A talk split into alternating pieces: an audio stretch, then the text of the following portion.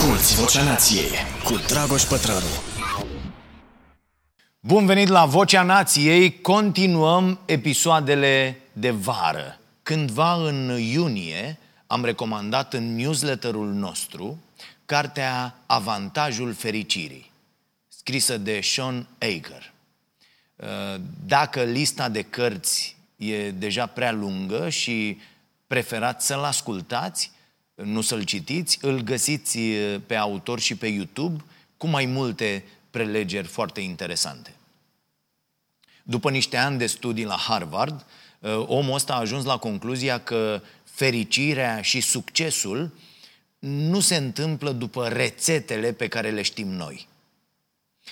Dacă îi întrebați pe oamenii din jurul vostru, probabil că, fără excepție, veți auzi povestea clasică. Domne, trebuie să muncești foarte, foarte mult ca să ajungi să ai succes, iar după ce vei avea succes, vei ajunge apoi să fii fericit. Trebuie să obții mărirea aia de salariu sau promovarea pe care o aștepți de atâția ani și apoi vei fi fericit. Trebuie să reușești să slăbești și apoi vei fi fericit. Cu alte cuvinte, cele două rețete în mintea celor mai mulți oameni sunt de fapt o singură rețetă. Succes mai întâi, fericire după. Fericirea, deci, este o urmare, o consecință, dacă vreți, a succesului. Fără succes însă, nu poate exista fericire. Și am mai discutat aici la podcast despre cât de greșită este percepția noastră despre succes. Chiar definiția succesului în societatea actuală este bușită rău de tot.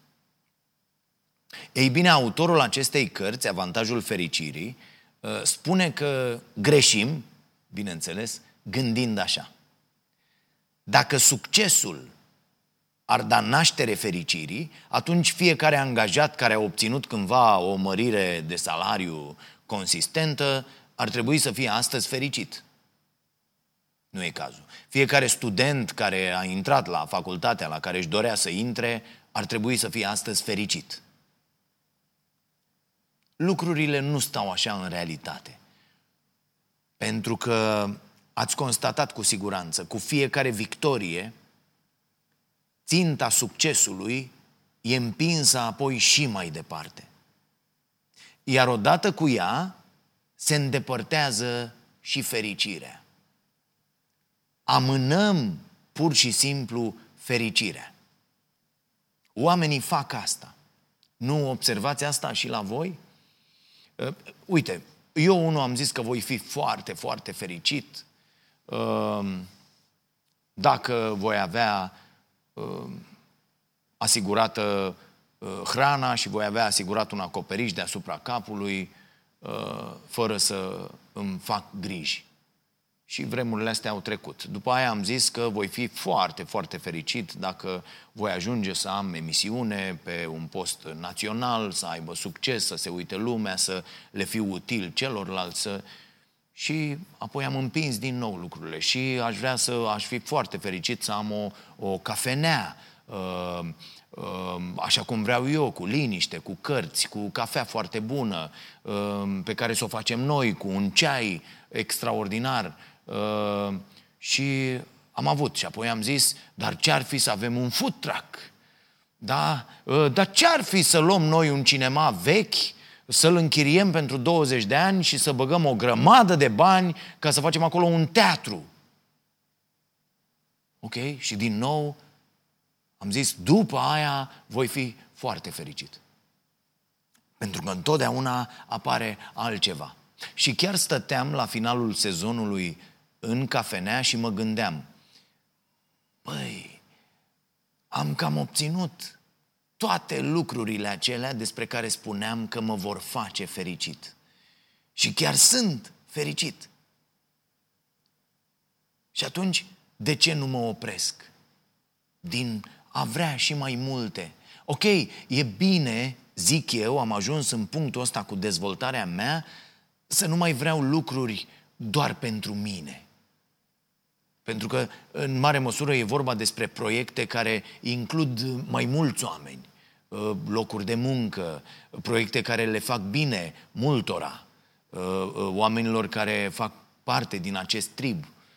Dar sunt proiecte care îmi lasă destul de puțin timp, timp ca să pot să mă bucur cu adevărat de ceea ce am realizat. Ok, mă face fericit faptul că sunt util, foarte fericit. Dar aici e vorba și despre a gusta acea fericire, de a te bucura efectiv, de, a, de a-ți lua timp să te bucuri de ea. Există studii solide făcute în domeniul psihologiei pozitive care arată că această formulă funcționează mult mai bine, cu rezultate mult mai bune, dacă e inversată. Adică mai întâi să poți să fii într-un loc fericit și să pleci de acolo cu tot procesul. Povestea asta are mare legătură cu felul în care funcționează creierul nostru, foarte des subestimat. Eu îmi dau seama acum, după foarte multe cărți citite despre funcționarea creierului, prelegeri, tot felul de uh, uh, uh, cursuri ale unor profesori de pe afară la care am asistat, îmi dau seama cât de ignorant eram cu privire la funcționarea creierului, eram cu toate, dar în legătură cu asta în mod special, acum 10, acum 15, acum 20 de ani. Am povestit foarte multe despre funcționarea creierului aici, la Vocea Nației, într-un episod inspirat din uh, cărțile lui uh, David Eagleman, Incognito, Creierul, povestea noastră. Uh, vi le recomand, vă lăsăm link în descriere. Și ca să vedeți cât de fascinant e creierul, știți studiile acelea în care trei grupuri primesc aceeași sarcină, să arunce o minge la coș, de pildă se înregistrează rezultatele, apoi testul se repetă, Uh, după o lună, timp în care un grup n-a repetat deloc, uh, altul a repetat zilnic, iar oamenii din cel de-al treilea grup s-au gândit zilnic că aruncă mingea la coș. Uh, de fiecare dată rezultatele acestui studiu sunt aceleași. Grupul care n-a exersat a avut aceleași performanțe, cel care a exersat zilnic și a îmbunătățit serios scorul, iar acum vine partea șocantă pentru mulți. Cei care doar s-au gândit la asta au avut rezultate mult mai bune față de grupul care n-a exersat. Sub grupul care a exersat zilnic, dar mult mai bine decât grupul care n-a exersat. Așadar, poți să-ți uh, uh, organizezi doar cu mintea ta acel loc fericit din care să pleci cu orice vrei să faci. Da, atât de extraordinar este creierul această parte a corpului nostru despre care încă știm foarte puține. Găsiți în episodul despre care vă spuneam mai devreme mai multe recomandări de cărți, din care vă puteți lua măcar un început de informații despre cum funcționează mintea. E o călătorie fascinantă. O altă călătorie fascinantă, dar da până la asta aș vrea să mai spun așa, că dacă înțelegem cum funcționează creierul, creierul, e foarte bine să înțelegem și uh, ce îi facem creierului cu toate dependențele noastre, cu, cu alcoolul, uh, chiar și în cantități foarte, foarte mici, adică mai puțin de un pahar pe zi, cu, cu fumatul, cu uh, uh, fumatul de tutun, cu fumatul de, de marihuana și alte, alte substanțe, pur și simplu creierul se micșorează în timp, pur și simplu devenim mai proști cu fiecare pahar băut, cu fiecare țigară fumată. Uh, studiile sunt extraordinar de clare în acest sens și leagă aceste dependențe de declanșarea uh, uh, demenței, de declanșarea bolilor degenerative ale creierului. Și pur și simplu ignorăm treaba asta. Pur și simplu nu reușim nici măcar să ne propunem foarte mulți dintre noi, cei mai mulți dintre noi, să luptăm cu aceste dependențe. Dacă nu pentru sănătatea noastră, măcar pentru confortul celor care ne iubesc atunci când noi vom mai avea 25, 20, 15, 10, 5 ani de trăit. Îi vom supune la chinuri groaznice, ne vom supune copiii și nepoții la chinuri groaznice ca să aibă grijă de noi. Ceea ce mi se pare o decizie de un egoism feroce. O altă călătorie fascinantă este cea a economiei circulare. Vă place, nu? Cum inserez momentele astea în care vorbesc despre prietenii noștri de la Server Config. Dacă sunteți în căutare de produse electronice, primul loc unde trebuie să vă uitați este pe site-ul serverliniuțăconfig.ro. Găsiți acolo produse electronice refurbished, care au performanța unui produs nou, dar un preț mult mai mic. Găsiți configurații care pentru nevoi foarte specifice, de la uh, uh, configurații uh, uh, rare, am vrut să spun, uh, pentru Uh, nevoi foarte specifice de la furnizori din toată lumea. Primiți consultanță la alegerea produselor, aveți garanție exact ca și cum ați cumpăra un produs nou, plus expedierea în aceeași zi pentru aproape toată gama de, de produse listate pe, pe site, inclusiv pentru configurații personalizate. Recomand așadar cu căldură server config, eu am testat produsele lor, sunt foarte mulțumit și cum am mai zis, Uh, faceți un bine și buzunarului și planetei. Lăsăm linkul și în descrierea acestui video, serverliniuțăconfig.ro Revenind la subiectul nostru, ideea e că atunci când avem o mentalitate pozitivă și deschisă, open mindset, cum ne învață Carol Dweck în cartea Mindset, cred că e prima carte uh, uh, pe care ar trebui să o citiți atunci când vreți să vă schimbați mintea. Uh, suntem mult mai angajați în ceea ce facem, mai creativi, mai energici, mai rezistenți la efort prelungit și, deci, ceva ce le place managerilor ahtiați după profit cu orice preț, mai productivi atunci când avem un open mindset. Uh, încercați să vă gândiți la ce faceți acum zilele astea sau la ce faceți în general în viața voastră, indiferent dacă e vorba de un job, școală, sport, artă, grădinărit, orice activitate cum vă raportați la acele lucruri pe care le faceți? Ideea e, și o idee foarte, foarte importantă, fericirea mai vine și din cum faci lucrurile, nu doar din ce fel de lucruri faci.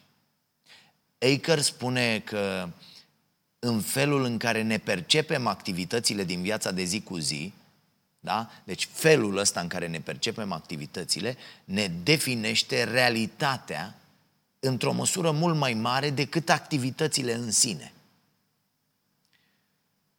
Așadar, când alegi în mod intenționat să privești lucrurile pozitiv, totul se schimbă. Iată, nu mai trebuie să mergi la sală, ci ai ocazia să mergi la sală. Ești unul dintre foarte puținii norocoși care își permit să meargă la sală. Eu am ajuns acolo să, să mă bucur pentru fiecare sesiune de mișcare. De-aia fac asta zilnic, uneori și de două ori pe zi. Că nu pot spune nu unui meci de ping-pong cu marote sau de fotbal cu băieții doar pentru că ai fost la sală în ziua respectivă. Nu. Mergi acolo pentru că este o bucurie și dai tot ce poți. Sigur, e importantă recuperarea, mai ales după o vârstă încolo. Când nu știi ce ai de făcut, când ți se pare că tot ce faci n-are sens, când nu te împlinește în niciun fel activitatea ta, atunci asta dă creierului niște semnale de, de vinovăție, de rușine, printre altele. Asta mai departe erodează foarte serios încrederea de sine, ceea ce apoi diminuează energia și motivația. Ce se întâmplă mai departe? Că toate se leagă. Orice idee de, de productivitate, de pildă, dispare. Iar asta îți amplifică apoi sentimentul de frustrare. Și ești prizonier pentru că ciclul ăsta se reia permanent și se autoalimentează. Psihologia pozitivă despre care vorbește Aker arată că atunci când ne simțim bine, când avem uh, un mindset deschis, uh, o minte pozitivă, suntem mai deștepți, ne simțim mai motivați și în cele din urmă avem mai mult succes. Emoțiile negative, în schimb, ne inhibă abilitatea de a gândi, de a acționa, de a lua decizii bune. Și mecanismul e foarte simplu. Când experimentăm emoții pozitive, creierul nostru e inundat cu dopamină, cu serotonină și atât de bine funcționează uh, aceste chimicale, acești hormoni, încât dacă ai un examen la matematică într-o zi în care se întâmplă să te simți foarte bine, să fii foarte bine dispus, nu-i cazul meu, eu aș fi jalnic în orice fel de situație la matematică, o să iei pur și simplu o notă mai mare. Și există studii serioase pe care Aker le invocă în această carte, eh, care arată că fericirea conduce la succes în aproape toate domeniile vieților noastre. De la relații, la carieră, la sănătate, la creativitate. Oamenii fericiți au pur și simplu mai mult succes.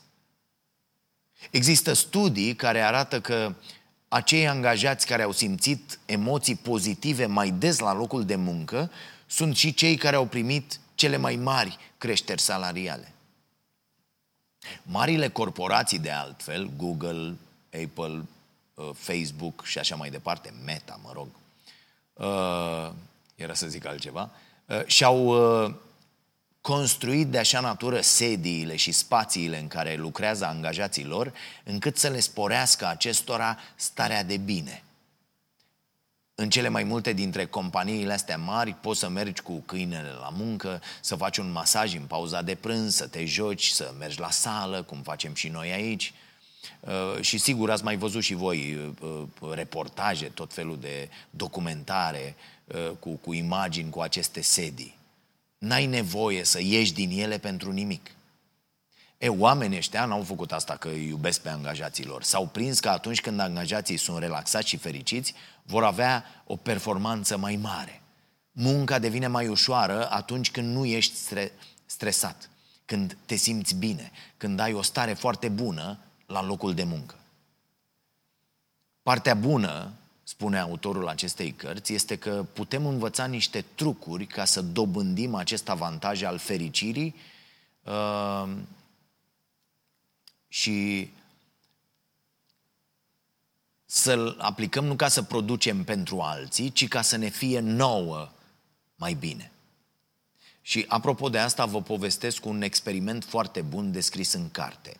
Cândva, în anul 1979, mai multe persoane în vârstă de 75 de ani au fost izolate timp de o săptămână într-un decor care să le dea senzația că trăiesc în anul 1959.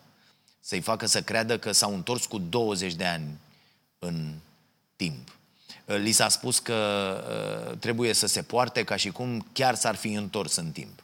Cu alte cuvinte, să se poarte ca și cum ar avea din nou 55 de ani nu 75 cât aveau în realitate. E, participanții la experiment au trecut prin niște teste de rezistență fizică, de postură, de percepție, de memorie, atât la începutul cât și la finalul experimentului. Cei mai mulți dintre ei au avut rezultate mult mai bune la final. De ce? Pentru că simpla schimbare a percepției cu privire la vârsta lor le-a schimbat abilitățile. Ce ziceți de asta?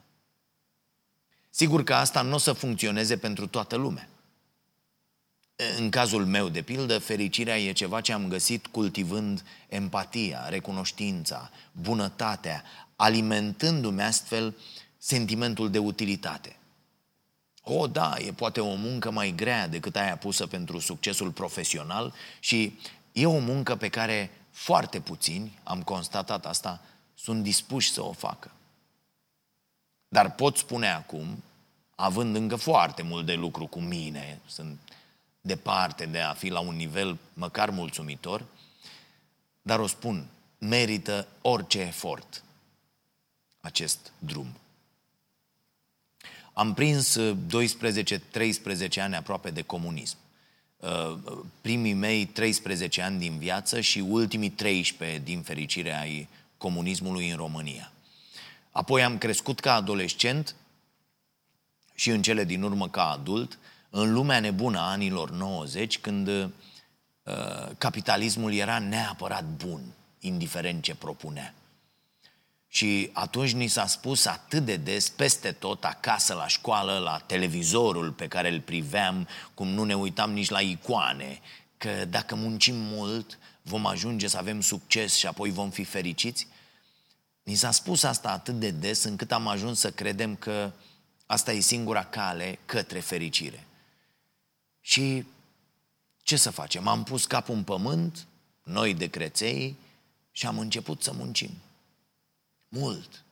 Inuman de mult, privind acum înapoi cu perspectiva care îți permite înțelegerea vremurilor de atunci.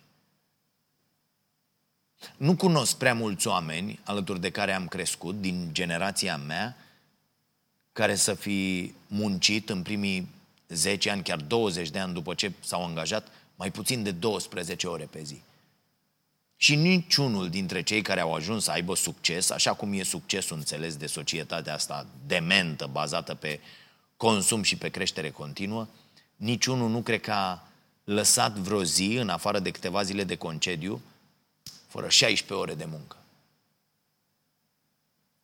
Pentru că nu e așa, dacă muncim suficient de mult, vom ajunge să avem succes și apoi vom fi fericiți. E, pot spune că am reușit de unde mă aflu acum, deși, așa cum am tot zis, fericirea nu are legătură cu succesul uh, care a venit ca rezultat al muncii grele. Am fost doar o momeală pe care am mușcat-o foarte mulți. Multe lucruri le-aș fi făcut altfel. Așadar, sunt în continuare de părere că nu poți ajunge să ai succes, orice ai înțelege prin asta, fără să pui acolo orele de muncă și de continuă dezvoltare. Pot fi cele 10.000 de ore ale lui Gladwell, dar cu condiția pusă de Anders Ericsson, adică exercițiu metodic potrivit. Însă parte din controversa asta care se adâncește între generații astăzi pleacă de aici, de la faptul că lumea de azi oferă, cel puțin la suprafață, și alte căi. Așa că pe măsură ce am documentat drumul meu și al altora și pe măsură ce am citit și am ascultat pe specialiști vorbind despre asta, am ajuns să cred că formula asta a fericirii, care, repet, nu trebuie să depindă neapărat de succes, ci mai degrabă de proces, poate arăta și altfel. Poate arăta și așa cum zice autorul acestei cărți, avantajul fericirii. Unul dintre trucurile despre care vorbește Aker în carte este să căutăm în mod activ experiențe pozitive. Uite, așa cum sper că ați făcut un jurnal cu ce alimente ați pus pe masă uh, sau pe ce le-ați pus pe masă sau cu ce le-ați pus pe masă uh, copiilor voștri, timp de măcar o săptămână, ca să vedeți exact unde sunteți, încercați și asta. Faceți un, țineți un jurnal cu orice lucru pozitiv care vi se întâmplă în următoarele șapte zile. Nu trebuie să fie neapărat lucruri mari, ci mai degrabă lucruri mărunte. Un compliment primit de la cineva, o glumă bună uh, la care ați râs împreună cu prietenii, un uh, mesaj primit de la cineva cu care n-ați mai vorbit de mult, iar apoi faceți din asta un obicei. Faceți un obicei din a reține toate lucrurile bune care vi se întâmplă. Uite, gândiți-vă așa, creierul are resurse limitate. Așa că în fiecare moment trebuie să decidă dacă alocă acele resurse limitate către a experimenta durere, negativitate, stres sau dacă experimentează optimism, speranță, sens, de asta atunci când spunem cuiva care plânge o glumă foarte bună, acea persoană poate izbucni imediat în râs. Pentru că e imposibil pentru creier să simtă două emoții deodată. Trebuie să aleagă. Așa că dați creierului vostru mai des ocazia să aleagă emoțiile bune. Aker descrie șapte principii pentru ceea ce el numește avantajul fericirii. Iar unul dintre ele, strategic pus la finalul cărții, este crucial pentru fericirea pe termen lung. Se numește investiție socială. Și este chiar despre asta. Despre a investi în prieteni, în colegi, în familie, astfel încât atunci când stresul și provocările sunt la niveluri foarte ridicate, să ai un grup de suport. Nu e o idee nouă asta, ci una care apare constant în discuțiile despre starea noastră de bine. O concluzie care apare în studii îndelungate despre ce ne aduce fericire. Vi recomand aici și pe uh, Robert uh, Waldinger cu toate prelegerile lui. Investiția socială înseamnă să fii permanent preocupat de cum îți poți crește relațiile apropiate cu oameni de calitate. Pentru că, așa cum tot spun, nu facem nimic de unii singuri. Și ca să fac așa un cerc uh, complet și să mă întorc la ceremonia ceaiului, uh, cred că și despre asta e vorba. Și există în cartea Shantaram, uh, pe care vă, vă recomand, este sau va fi și în pachetele noastre din, din această vară. Sunt foarte multe momente acolo Uh, în care este descrisă această ceremonie uh, la care este prezent și ceaiul. E vorba despre mici momente pe care le organizăm cu cei din jur, în care ne permitem să ne izolăm de tot ce se întâmplă în exterior și să ne bucurăm că avem ocazia să fim împreună. Să arătăm apreciere pentru micile dovezi de bunătate din viețile noastre. Să ne gândim în mod activ la acele lucruri care ne fac plăcere. Lucruri pe care abia așteptăm să le facem. Cercetările arată că anticiparea unui anumit eveniment pe care îl așteptăm aduce mai multă fericire decât acel eveniment în sine. Așa că, dacă tocmai vi s-a terminat vacanța, gândiți-vă deja la următoarea crește nivelul de endorfine cu aproape 30% uh, doar dacă faceți asta. Așa zice băiatul ăsta care are studii la Harvard, vorba aia. Vă las cu această idee. Vă doresc să aveți cât mai multe ocazii cu un ceai bun, cu o cafea bună, în această vară, să petreceți timp cu oameni dragi și să faceți cea mai bună investiție din aceste vremuri. Investiția socială să vă fie bine și apoi, dacă puteți, să le faceți bine și celor din jur.